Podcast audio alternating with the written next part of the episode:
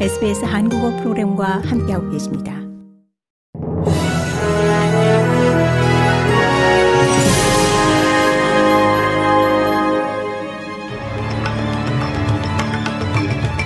(3월 9일) 목요일 저녁에 SBS 한국어 뉴스 간추린 주요 소식입니다.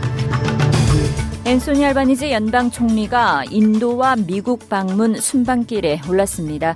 알바니지 총리는 11일까지 인도를 방문한 뒤 미국으로 건너가 조 바이든 미국 대통령과 양자 회담을 가질 예정입니다.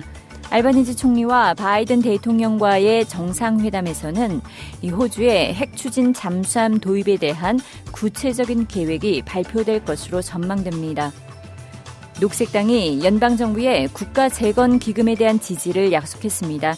이번 지지로 연방정부는 150억 달러 기금 마련에 필요한 녹색당의 표를 확보할 수 있게 됐습니다.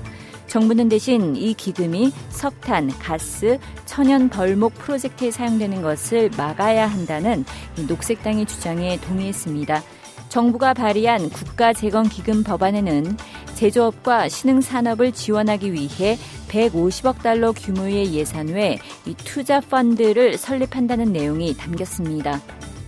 남호주주가 호주에서 최초로 다문화 헌장을 공개했습니다. 남호주 주정부는 이번에 발표된 다문화 헌장이 모든 서비스 제공, 정책, 프로그램 개발의 기초가 될 것이라면서 의사 결정의 중심에 문화적 다양성을 두게 될 것이라고 밝혔습니다.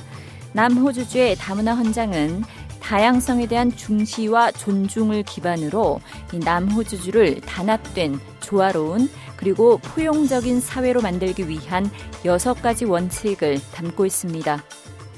이번 주 토요일부터 중국 여행객에 대한 출국 전 코로나19 검사 조치가 해제됩니다. 중국에서 심각한 코로나19 감염 사태가 이어지자 정부는 지난 1월 홍콩과 마카오를 포함해 중국에서 호주로 오는 여행객을 대상으로 출국 전 코로나19 검사를 의무화했습니다.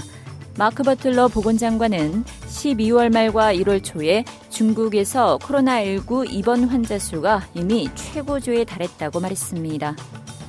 고국에서는 탈북 어민 강제 북송 사건 당시 문재인 정부 인사들이 나포 전부터 송환을 검토한 것으로 나타났습니다. 이는 공소장에 담긴 내용으로 검찰은 서훈 당시 국정원장이 탈북민을 강제로 북에 돌려보낼 법적 근거가 없다는 걸 알면서도 북송 결정을 주도했다고 판단했습니다.